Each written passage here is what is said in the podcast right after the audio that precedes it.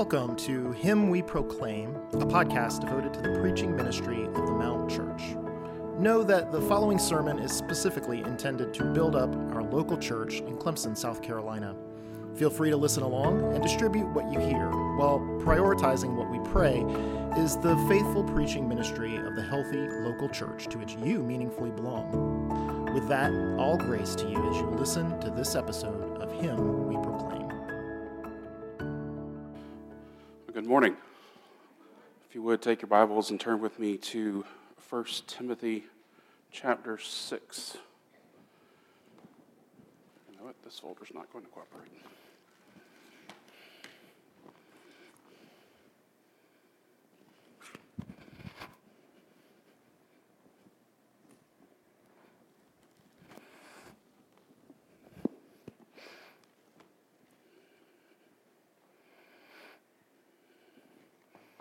Love it when somebody's looking for a pen to take notes.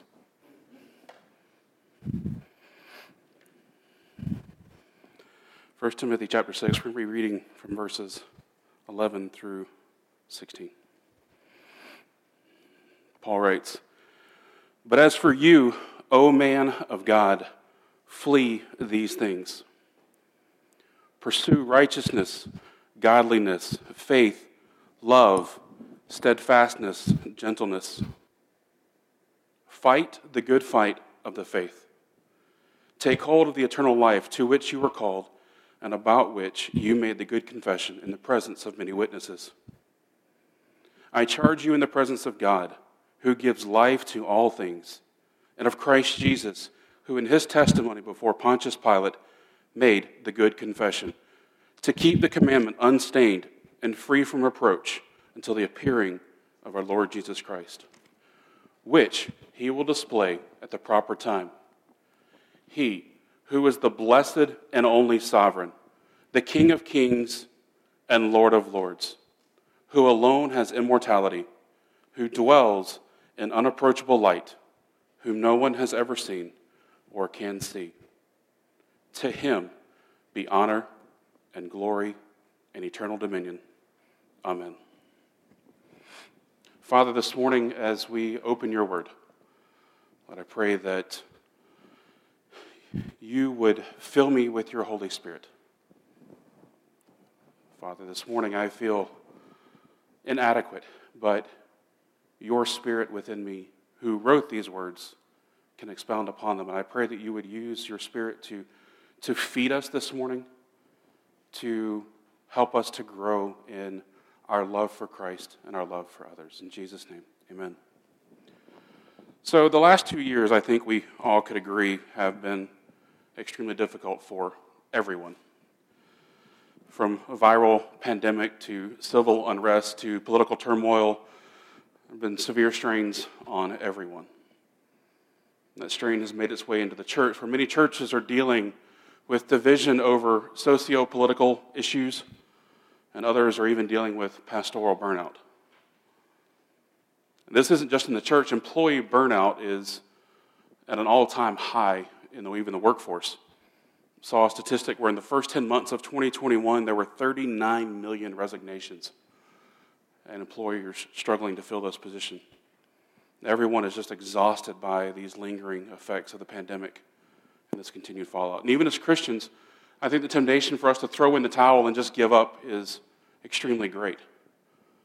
But yet, here in this text, Paul encourages us to keep up the good fight because we have a blessed hope that others do not. We are to keep striving for the sake of the gospel as Christ increases in us, and as we've seen recently, makes room for rest and devotion and godliness and even forever. I think so too will our hope.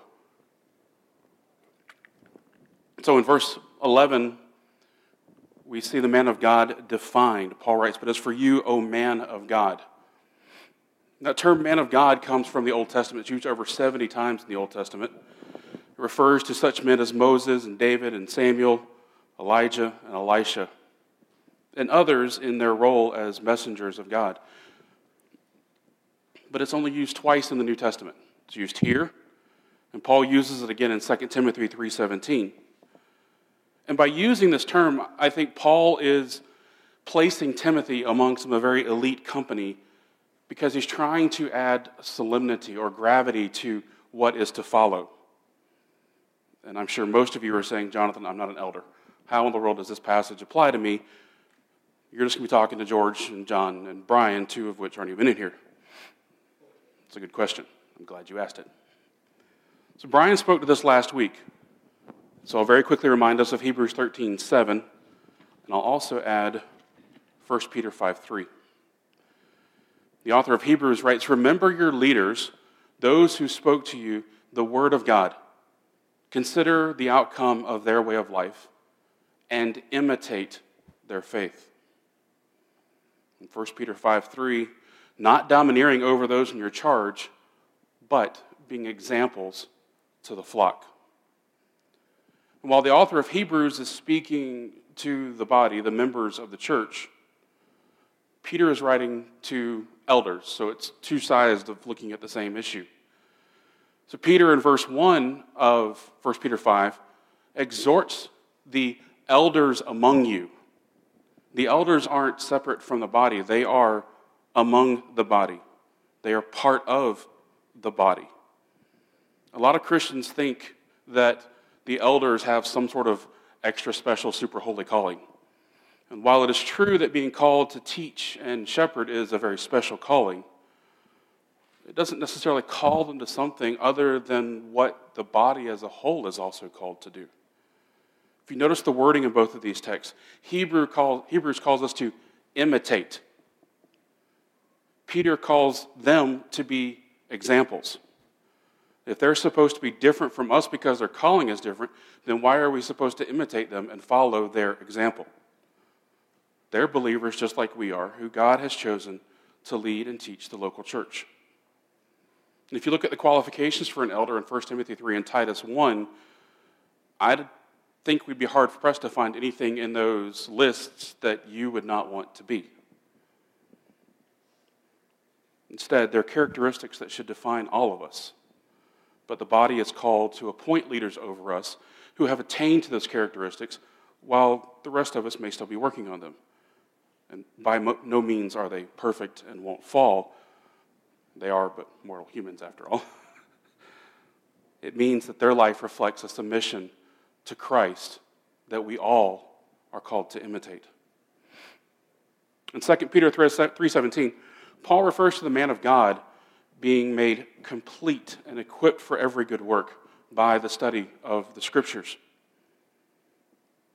Like I said, this term, the man of God term is used often to refer to preachers. I think it's safe to say anyone with a message from God is a man or woman of God, as may be the case. And when I use man of God this whole time, feel free to substitute woman if that applies to you. I'm just going to say man for sake of ease. We as saints have all been given a message to declare to the world. We should all be students of the scriptures not merely reading them, but actually digging down deep into them and studying them. In the Old Testament, in the world of Paul, God revealed himself to the world through men. But now, as the canon of Scripture is complete, he reveals himself only through the written word as it speaks to the word made flesh.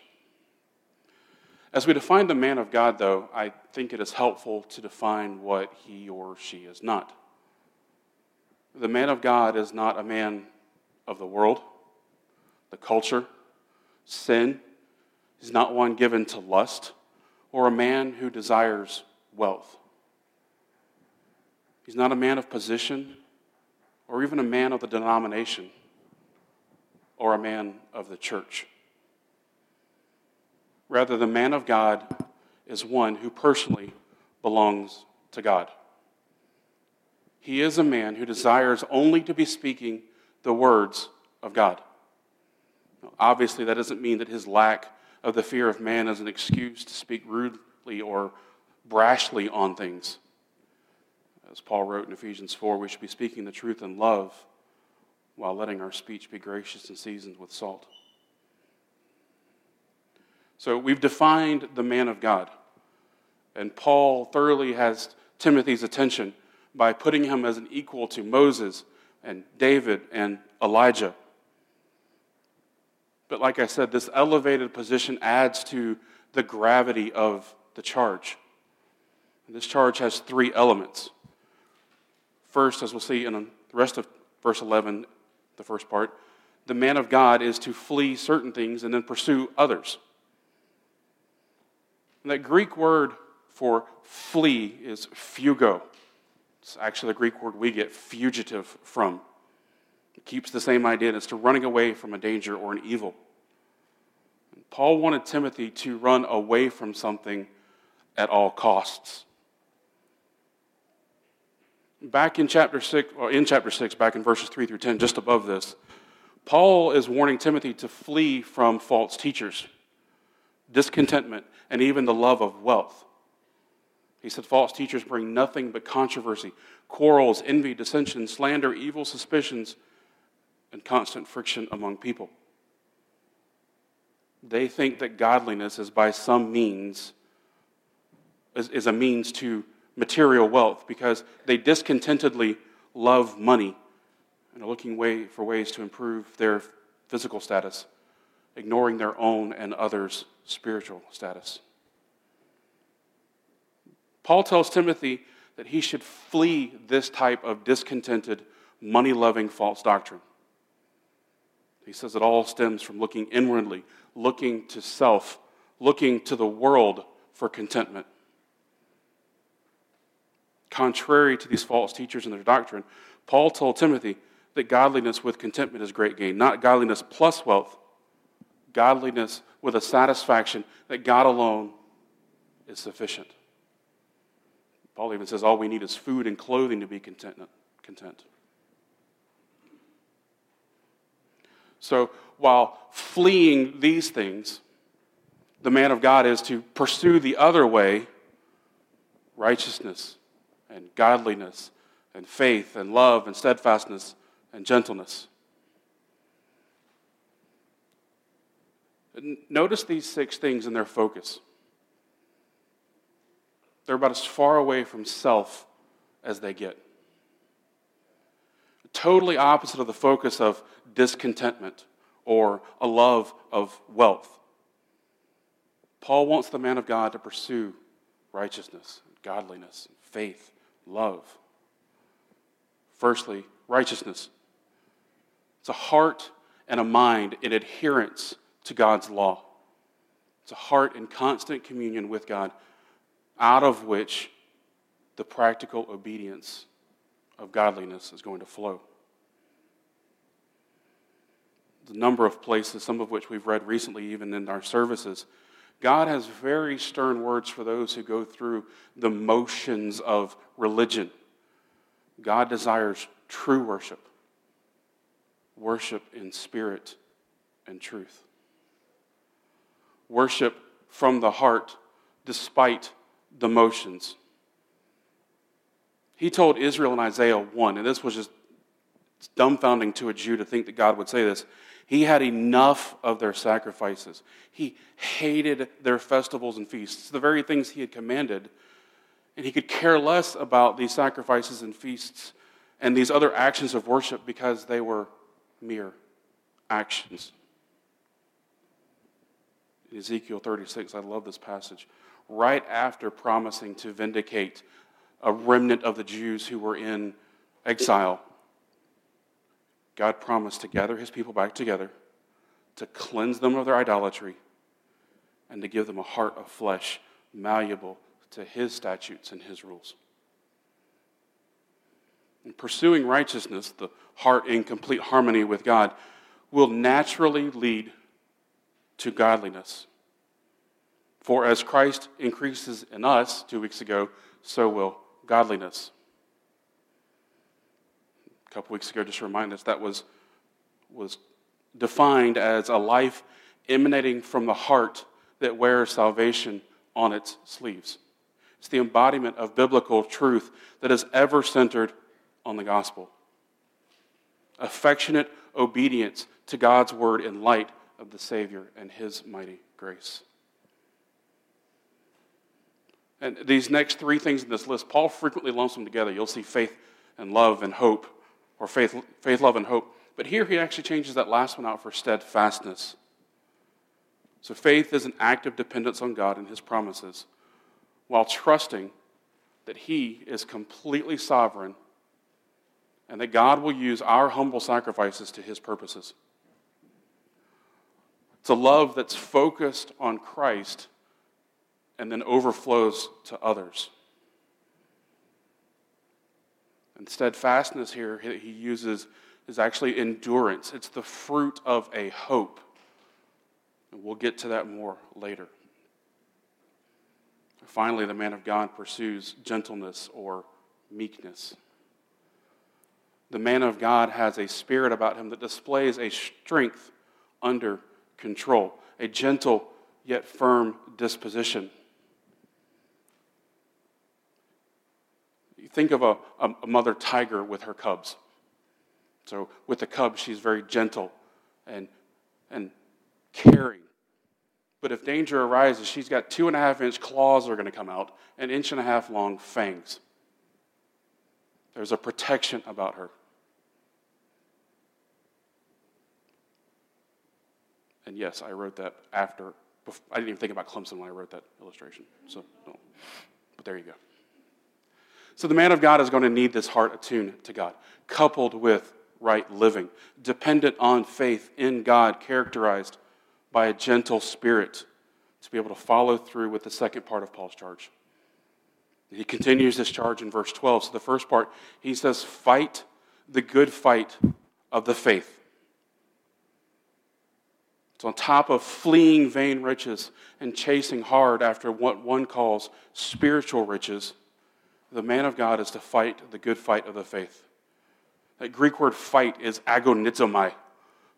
Sounds like what it is. It's the Greek word we get agonized from. So he says to agonize over the agony. It's a wrestling or a boxing or military term. And Paul uses it to show the intensity by which he intends Timothy to fight. He's not to roll over and play dead. He's not to play nice as our culture wants us to do. But Paul, under the inspiration of the Holy Spirit, is commanding Timothy to fight for the faith.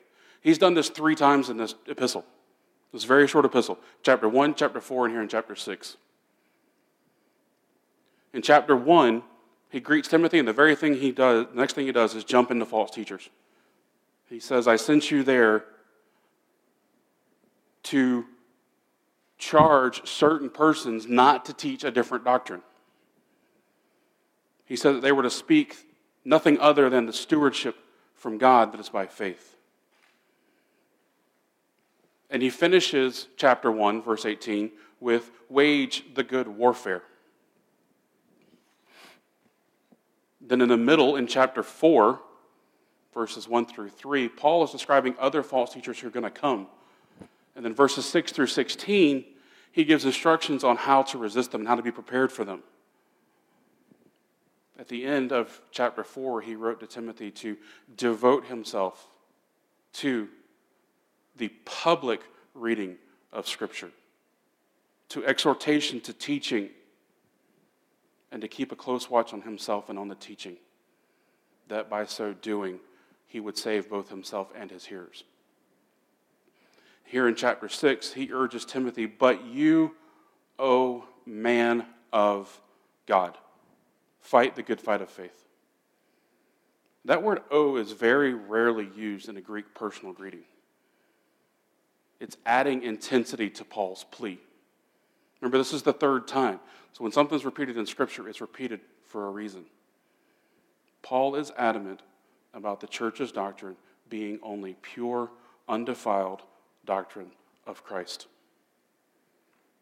Jude was the same way. He starts off his little letter at the end of the Bible by telling his readers that he, he wanted to write about the wonderful common salvation that we have, but instead he found it necessary to write for them to contend for the faith. He used that exact same word, agonizomai, for contend. Beloved, it's our responsibility. By our, I mean the body as the church to keep ourselves pure before God. Not just not only as individuals who are keeping sin out of our own lives as we allow Christ to increase in us and grow in godliness, but to keep ourselves corporately pure by keeping out false teachers and false doctrine. It's not the responsibility of the elders only to protect the church from false doctrine and false teachers. Believe it or not, that responsibility falls to those under the teaching. It's our responsibility to make sure that what comes out of this pulpit is nothing but true doctrine. Paul continues on in the second half of verse 12. He says, Take hold of the eternal life to which you were called, and about which you made the good confession in the presence of many witnesses. So, right alongside fighting for the faith, Paul commands Timothy to take hold of the eternal life. He doesn't use a conjunction, he doesn't use anything. These are parallel statements. And he uses another wrestling metaphor that gives the idea of seizing and taking hold of something. But if eternal life is future, how do we seize it? And I think therein lies our problem. We don't understand eternal life. If we go back a couple of months back in our time in John, in chapter 3, the redeemed Jesus said, are born again. Paul says we are baptized into Christ's death so that we too might walk in newness of life. That's Romans 6 4. All throughout Romans, he refers to the believer's death with and in Christ. Ephesians 2. The Ephesians were told that they were dead in trespasses and sin. I love verse 4 of Ephesians 2. Paul writes, But God. Dead in trespasses and sin, but God, being rich in mercy, because of the great love with which He has loved us. Even when we were dead in our trespasses, made us alive together with Christ. By grace you have been saved. Do we see the difference in this between our understanding of eternal life and what we think it means? Eternal life starts at regeneration, starts at salvation. It is ours to live now. So, if eternal life starts at salvation, what implications does that have for our text? What is Paul asking Timothy to take hold of in light of fighting the good fight of the faith? Paul is calling his readers to cling to Christ and to move into greater depths of true trust as we understand doctrine. Doctrine isn't just an academic thing for elders and seminary professors. We should be taking hold of, clinging harder and harder to the truth, to the promises, to the things that we know about Jesus as revealed in Scripture, about doctrine, about gospel, so that when false teachers arise, we know their faults because we're so inundated in Scripture and what Christ has revealed about himself and the examples given in Scripture of the apostles and others that when we hear of something that sounds nice, we don't follow it. Instead, we are able to discern falsehood because of our grounding in what our faith is truly in. Let's go back to chapter 4 of 1 Timothy. Like I said, this is the second time Paul has warned about false teachers and them coming. In that chapter, verse 7, he says, Have nothing to do with irreverent, silly myths. Rather, train yourself for godliness. And then in verse 8, he gives the example of bodily training. And you can't work out once a week and expect to get fit, right? It's going to take a daily thing. But the same is true for us. We can't expect to come to an hour, hour and a half long service on Sunday mornings and be trained in godliness. Paul says that training is of value in every way as it holds the promise for the present life and the life to come. In verse 10 of chapter 4, he goes on To this end we toil and strive because we have our hope set on the living God, who is the Savior of all people, especially those who believe. This training takes effort because but it is because our hope, our hope for eternal life, is set on the living God, our Savior. Our salvation is not attained by works. It is entirely a work of God alone. And as such, our hope is in Christ. And Paul continues in verse 11 of chapter 4, and he commands doctrine, commands the young elder to be an example in speech, conduct, love, faith, purity. Again, devote himself to public reading of the scriptures, exhortation, and teaching. It's important to note that the inverse is true for the believer who is not an elder. We need to devote ourselves to hearing the scriptures read in public, to being exhorted, to being taught. For these things, I think, add to our personal study. I know even for me, in the six months that we've been here, sitting under the teaching has changed the way I study. Brian has a, a cadence and a rhythm to the way that he reads Scripture that actually has slowed my own reading of Scripture down, looking at the specific wordings that the author uses. And continuing on on verse 15 of chapter 4, Paul commands Timothy to practice these things, immerse yourself in them. What are these things? The public reading of Scripture and teaching. He goes on in verse 16 keep a close watch on yourself and on the teaching. So he's saying, handle the truth so much that when someone offers you false doctrine, it glares at you. When a bank, new bank teller is hired, how do they train her to recognize a counterfeit? They give her nothing but real money, real money, real money, real money, real money. And then when she gets to that counterfeit bill, the weight and the texture and the feel of it just glares at her or him, and he can recognize that it's false. To take hold of our eternal life and to defend the faith, the Christian must understand the faith, must understand doctrine. We must know the faith backwards and forwards in order to effectively fight for it and defend it. Satan is a very, very wise adversary, looking for any way that he can to slip in and change our understanding of the faith. And we can't do that without personal and corporate study of the scriptures, for therein contains all we need to understand the faith. So, fleeing and pursuing, fighting and taking hold, the man of God is also to keep and to preserve. Paul writes, I charge you in the presence of God, who gives life to all things, and of Christ Jesus, who in his testimony before Pontius Pilate made the good confession, to keep the commandment unstained and free from reproach. In this third and final charge to Timothy, Paul fervently appeals to him to keep what he has been commanded. But first, he gives two reasons why he should obey this charge. in confronting false teachers and life in general, there's a, a fear of man. And based on the two epistles written to him, I think it's safe to assume that Timothy seemed to have a, a pretty timid nature. He wasn't somebody that wanted to go and just create confrontation. But Paul gives him two very good reasons to not fear man. First, God, before whom and from whom this charge is given, is the very originator of life itself. Timothy is to take hold of the eternal life that is his through Christ, and in so doing, he is to let go of his own life.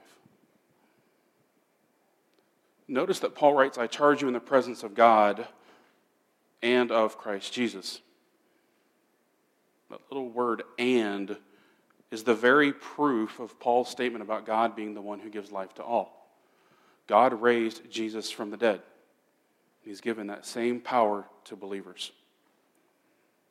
By being the originator of life, God is the one who ultimately holds the authority over all life. Secondly, Timothy should obey this charge because of what Christ Jesus did when he was testifying before an enemy of the truth. Jesus knew the power that Pilate held over his life when he stood before him. With a few simple words, he could have walked free. Instead, he stood firm, even to death on a cross. His silence was a more deafening defense of his doctrine than if he had proclaimed his defense with a loud voice.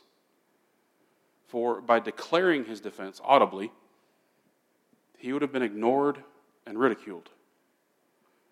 But by proceeding to the cross and rising from the grave, he proved who he really was God in flesh, just as he had been teaching. So, when standing before someone and you're confronting them with the truth, we are to remember that we are sent by and serve the God from whom our own lives originate. We are to remember that when faced with the same scenario, Jesus Christ stood firm in the doctrine, knowing full well that in so doing he would be given over to be crucified. As one put it, what cowardice would there be in deserting such a leader going before us to show us the way?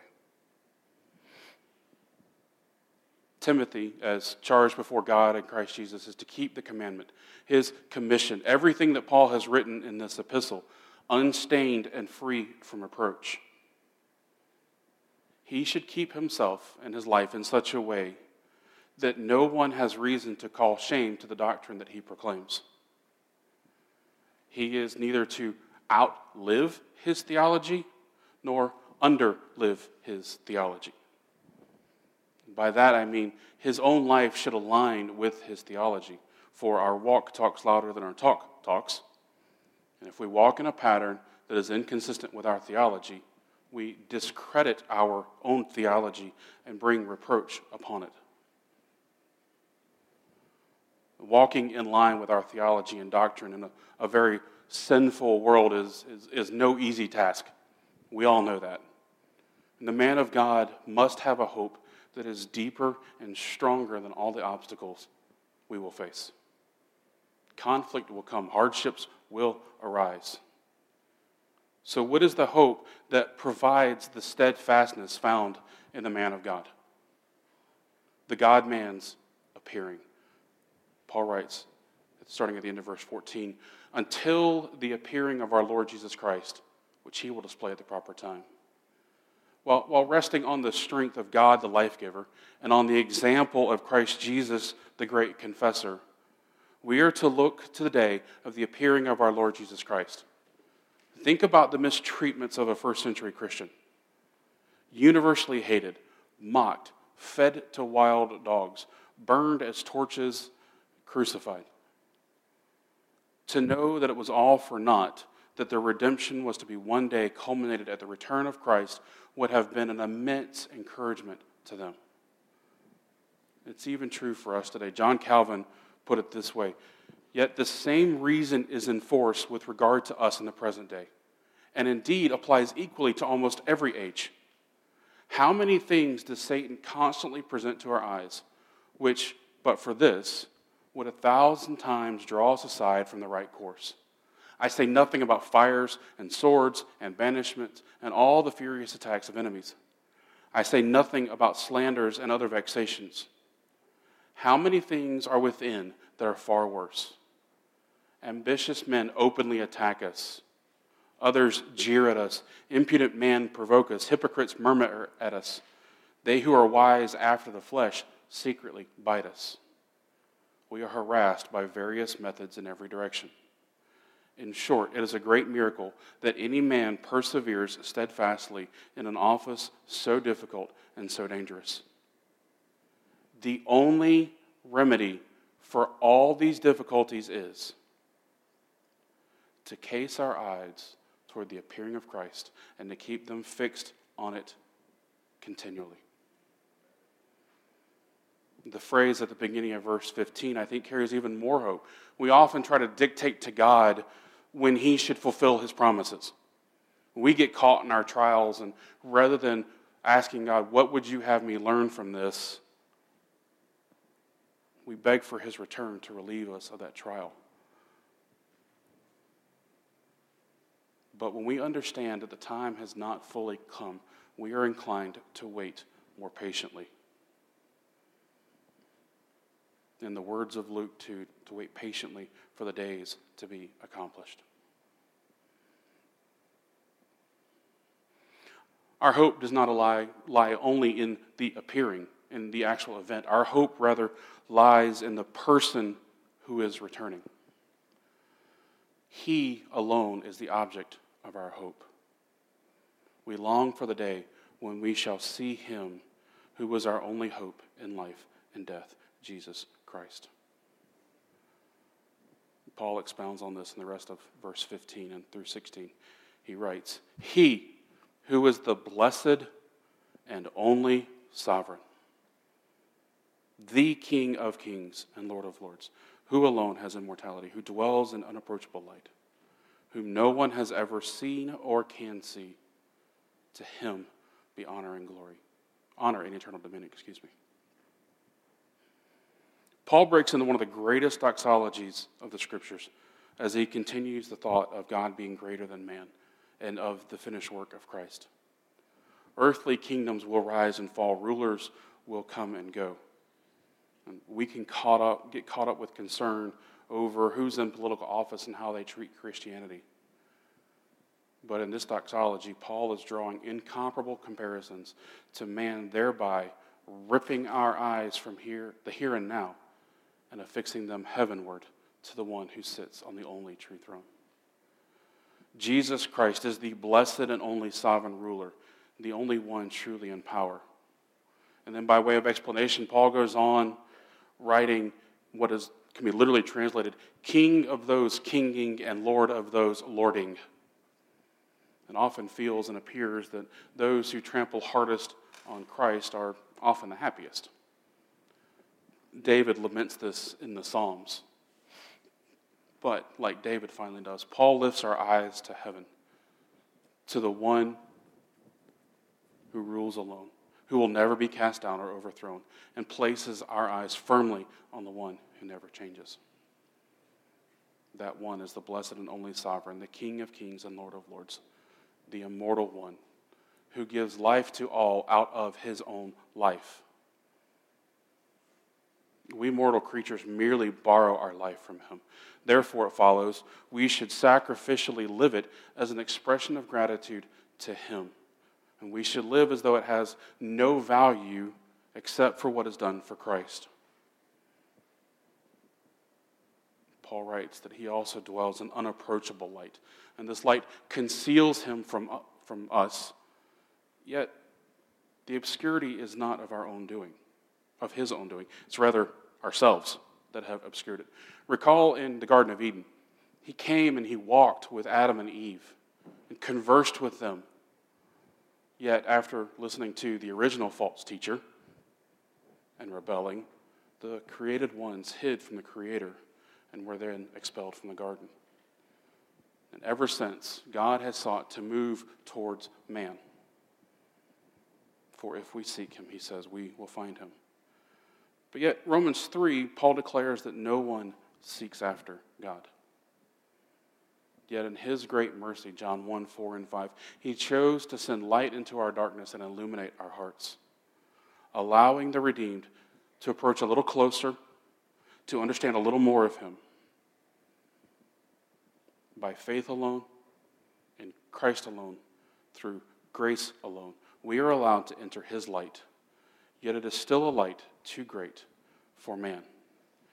We cannot see him with our physical senses or with our own understanding. He exceeds our ability to comprehend.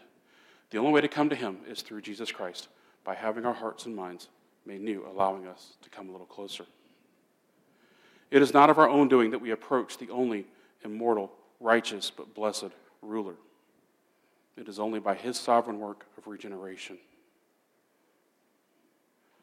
There's a, a modern hymn that was written a couple of years ago. It says, What is our hope in life and death? Christ alone. Christ alone. What is our only confidence? That our souls belong to Him. Who holds our days within His hand? What comes apart from His command? And what will keep us to the end? The love of Christ in which we stand. What truth can calm the troubled soul? God is good. God is good. Where is his grace and goodness known? In our great Redeemer's blood. Who holds our faith when fears arise? Who stands above the stormy trial? Who sends the waves that bring us nigh unto the shore, the rock of Christ? Unto the grave, what shall we sing? Christ, He lives. Christ, He lives. And what reward will heaven bring? Everlasting life with Him. There we will rise to meet the Lord. Then sin and death will be destroyed, and we will feast in endless joy with Christ when Christ is ours forevermore. In light of this, the apostle appropriately ends our passage with To him be honor and eternal dominion. Amen. So, beloved, I urge us with Paul and before God and Christ Jesus to remember the charge we've been given to live holy and blameless lives that fall in line with correct doctrine, to devote ourselves to the public reading of the scriptures, to exhortation and to teaching, to flee all that the world offers because we're running so hard in the other direction toward God, what, call, what God calls good and right. To fight the good fight of faith, taking hold of our eternal life and letting go of our own mortal lives. To fix our eyes on Jesus, the blessed and only sovereign, and to proclaim him as King of Kings and Lord of Lords. Father, this morning we are humbled at your goodness. You have called us to a high calling, to a task that is too great for us, but you have given us a strength and a hope to endure and to continue on. And Father, I pray that we would lift our eyes from earth and firmly transfix them on heaven. For it's in Christ's name I pray. Amen.